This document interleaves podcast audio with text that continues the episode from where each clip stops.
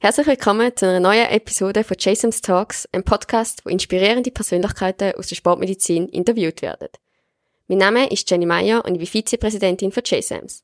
Wir sind eine Vereinigung von Medizinstudierenden und Assistenzärztinnen mit der gemeinsamen Passion für Sport und Bewegungsmedizin und dem Ziel, die über Social Media, Webinars und Podcasts in der ganzen Schweiz zu verbreiten. In der heutigen Episode darf ich einen ganz speziellen Gast begrüßen. Er ist achtmal als Teil vom Medical Team an den Olympischen Spielen und das von 2018 bis 2022 als Chief Medical Officer vom Swiss Olympic Team. Aktuell ist er Health Performance Manager bei Swiss Olympic. Außerdem ist er Standortleiter von der MedBase Zentrum für Medizin und Sport in Abtwil sowie Chief Medical Officer von Swiss Cycling, Swiss Athletics, Teamarzt von Swiss Ski Biathlon, Swiss Triathlon und dem UHC Weltkirch. Ich glaube, die meisten haben bis jetzt erwartet, wer mir da gegenüber hockt und darum herzlich willkommen, Patrick Noack. Merci vielmals. Ich freue mich da auf den Podcast und äh, den jungen Sportmediziner, Sportmedizinerinnen möglichst viel mitzugeben. Tipps für den Weiterweg. Auf die sind wir natürlich gespannt. Gerade als Frage zum Einstieg, bleibt denn mit dem ganzen Engagement und Familie, die du ja auch noch hast, überhaupt noch Zeit, um selber ein bisschen sportlich aktiv zu sein? Und falls ja, was machst du denn am liebsten? Ja, unbedingt. Man kann ja nicht noch predigen, Bewegungsmedizin. Man muss ja auch leben. Das ist eigentlich mit allen Sachen so. Nein, ich mache immer noch fünfmal Sport äh, pro Woche. Das gehört einfach dazu. Äh, mir wird ein bisschen älter. Ich habe gerade fünf bekommen vor kurzer Zeit. Darum ist jetzt äh, Biken und Schwimmen mehr geworden und das Laufen, das Rennen ein bisschen weniger. Und wenn man älter wird, sollte man noch ein bisschen mehr Krafttraining machen. Zu äh, dem ist halt zweimal Krafttraining pro Woche gehört dazu. Einmal selber, einmal im CrossFit da ist ja doch noch ein ganz rechtes Pensum, das du da nebendran noch kannst machen. Ähm, man spürt aber gerade die Leidenschaft, die da auch noch dabei ist und es ist immer schön, wenn man es, wie du gesagt hast, nicht nur predigt, sondern auch selber vorlebt. Das ist ja immer auch sehr inspirierend. Im letzten Jahr bist du mit dem St. Galler Ehrensport-Oscar ausgezeichnet worden für deine 18-jährige Tätigkeit bei Swiss Olympic und am Engagement in der Sportmedizin.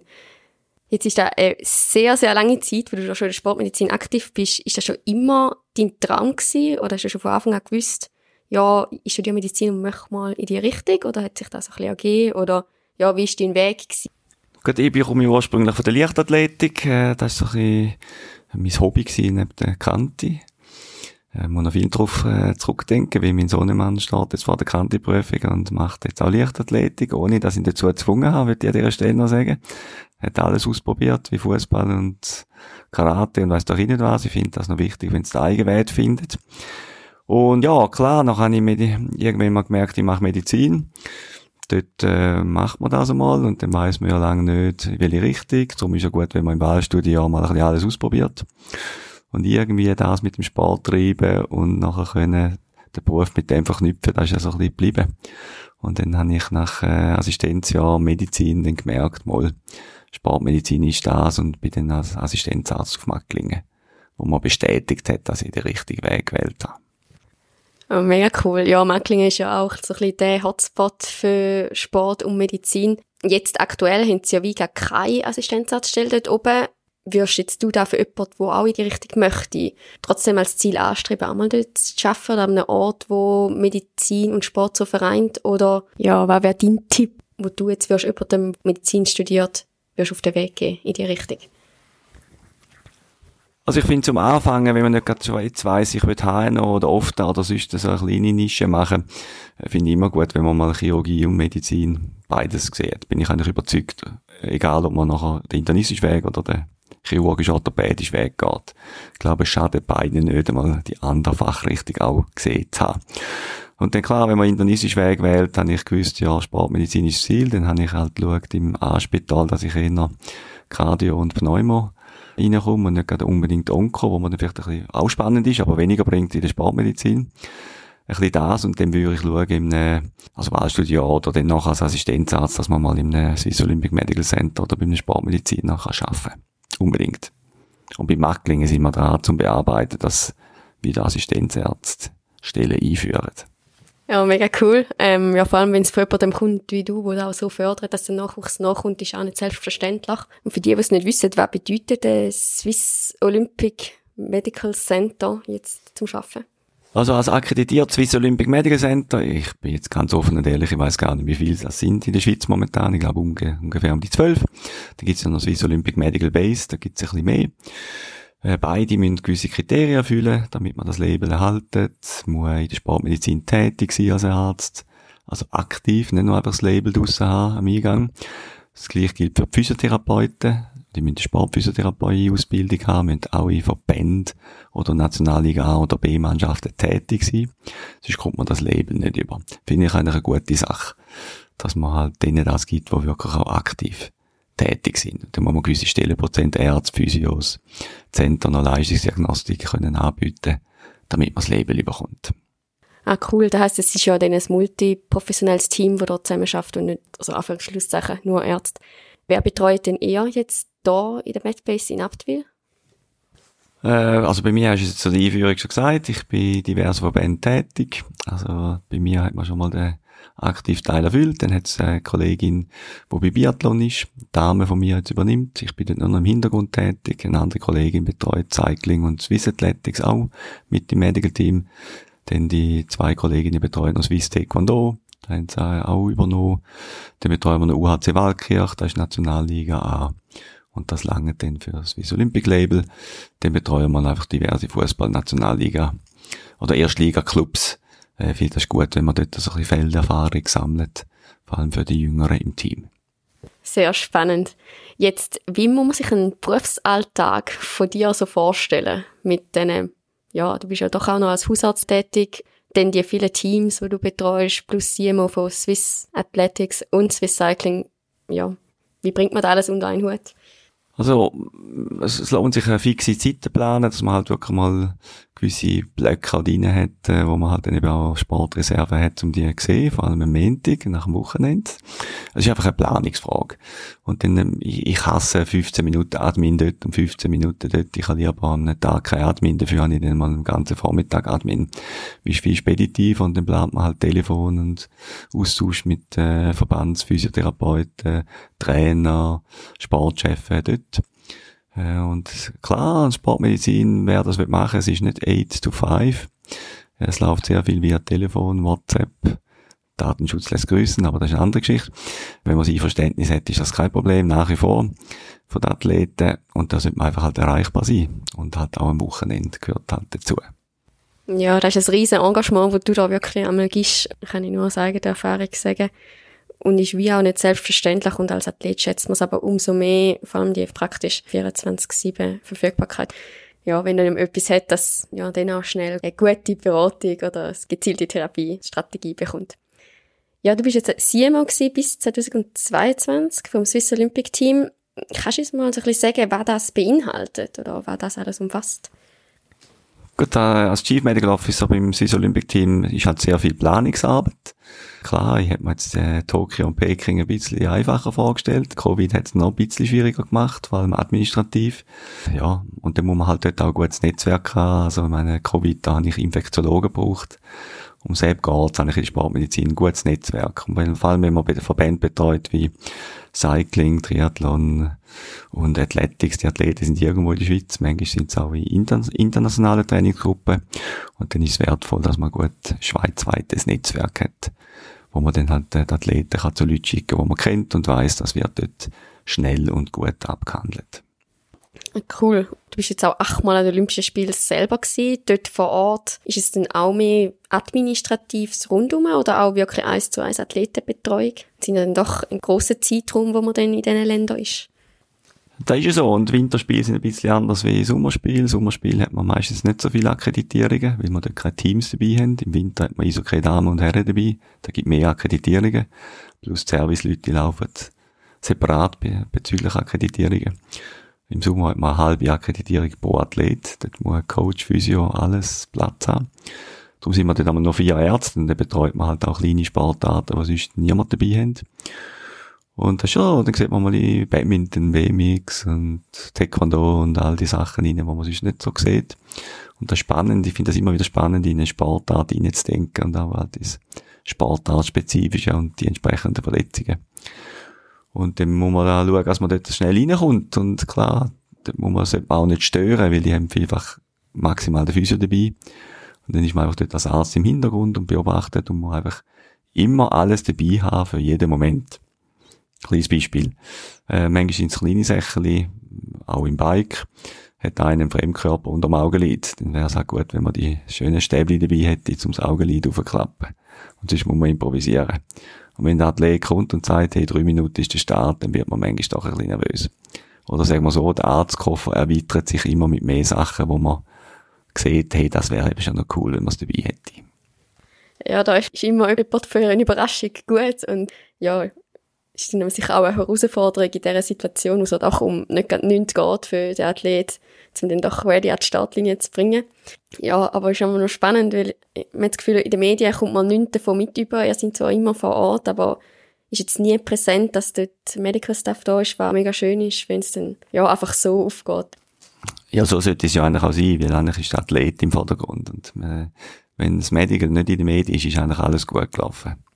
Ja, eigentlich dann ist es perfekt gelaufen. Jetzt, weißt du für dich das schönste, beste Ereignis gewesen an so einem Olympischen Spiel? Ja gut, da gibt's viele Geschichten. Natürlich ist es immer schön, wenn man in einem Betreuerteam mit dabei ist und der Athlet oder Athletin ist noch erfolgreich. Und gut, das habe ich jetzt wahrscheinlich schon x-mal gesagt. Im Winter ist halt schon Colonia, vor allem halt auch dort, wo er Verletzung vorgängig hatte, wo es ein cooles Teamwork war, dass der Athlet doch noch performen Und in den Sommerspiel ist Nikola Spirig. Klar, Goldmedaille London sicher, aber Rio hat halt auch einen komplizierten Handbruch gehabt. Und hat dann noch eine Silbermedaille noch geholt. Und wenn man dort mit unterstützen und nachher geht's auf, das sind immer schöne Geschichten.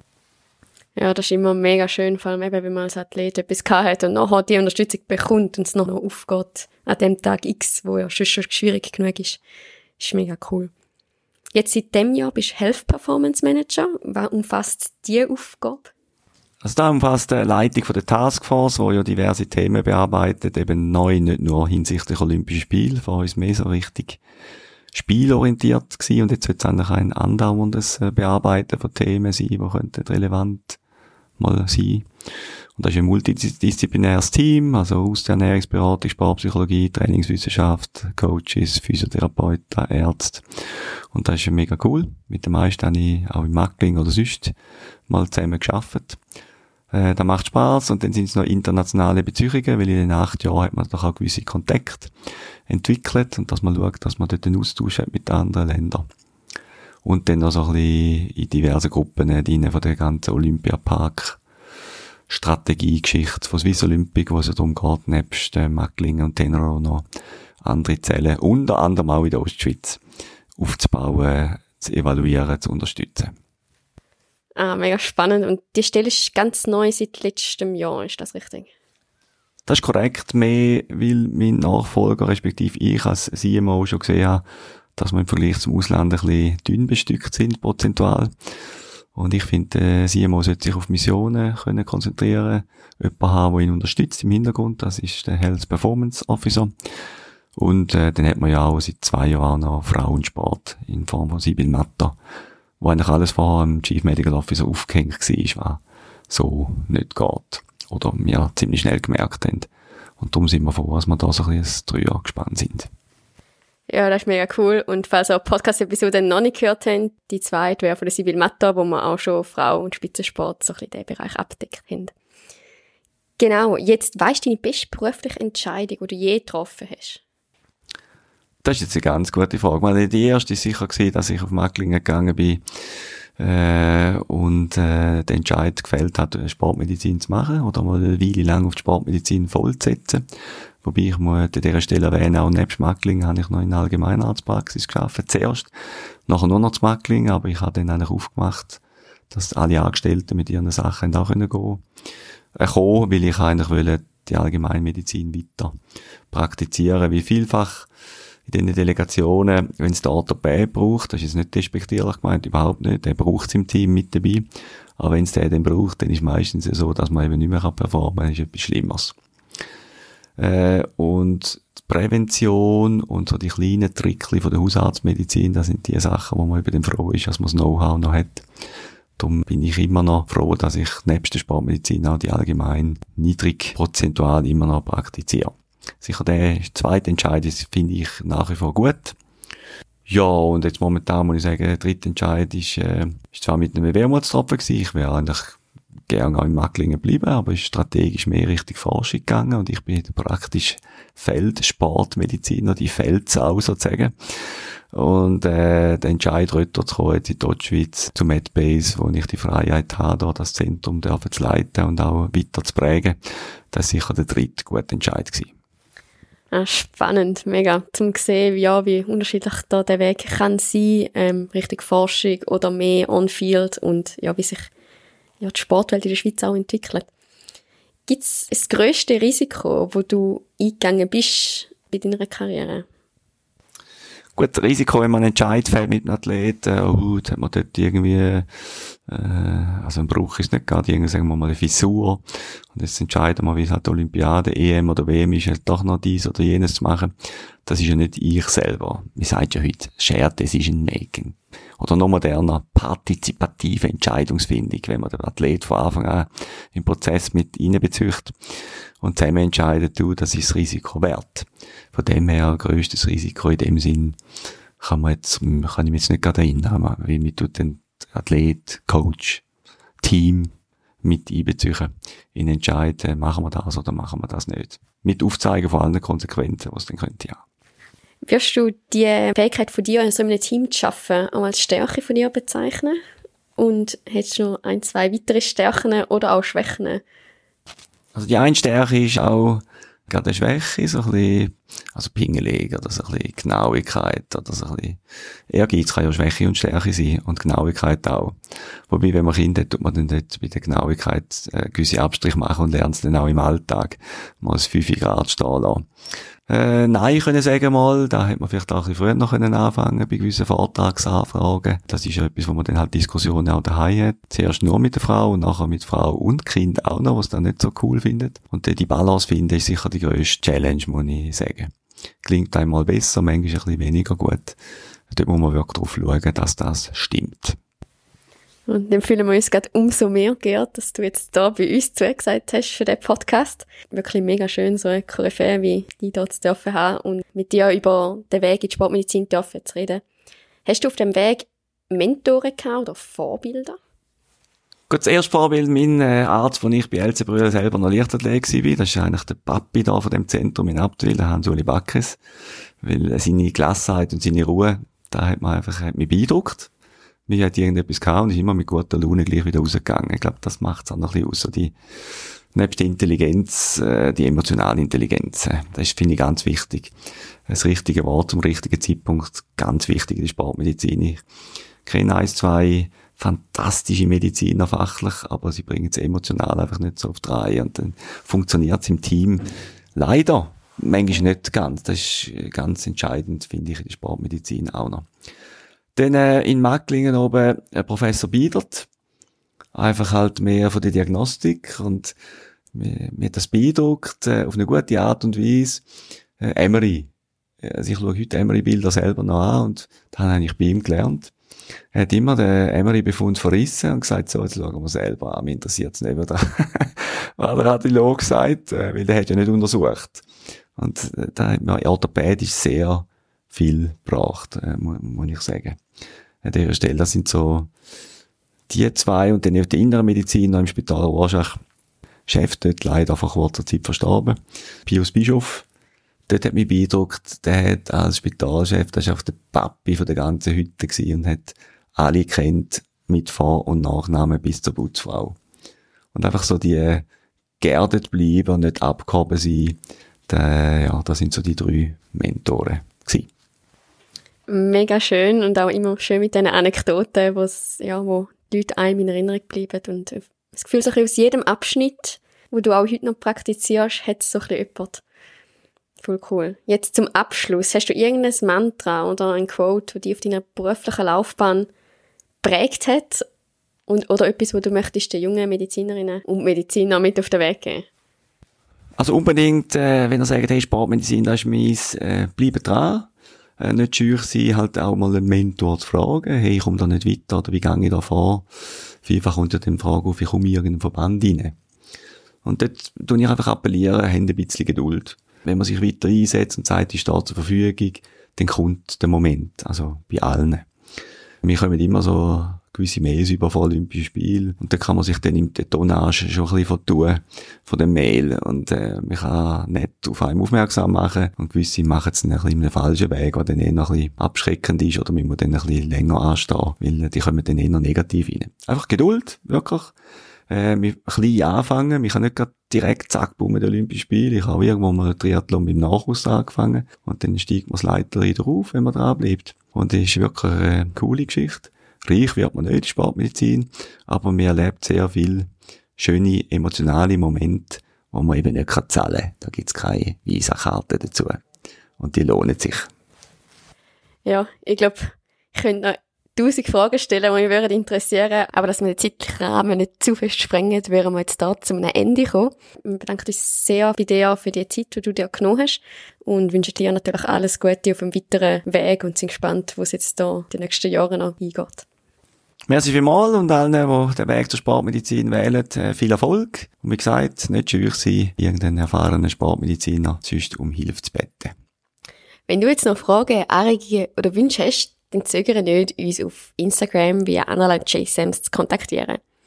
Falls wir deine Neugier geweckt haben und du auch gerne Mitglied von JSAMS werden, kannst du dich jederzeit über zems.ch Website unter JSAMS registrieren und somit Teil unserer Community werden. Was viele nicht wissen, als Mitglied hast du die Möglichkeit, dich bei unserem Mentoring-Programm zu registrieren und somit erste Kontakt in der Sportmedizinerwelt zu knüpfen.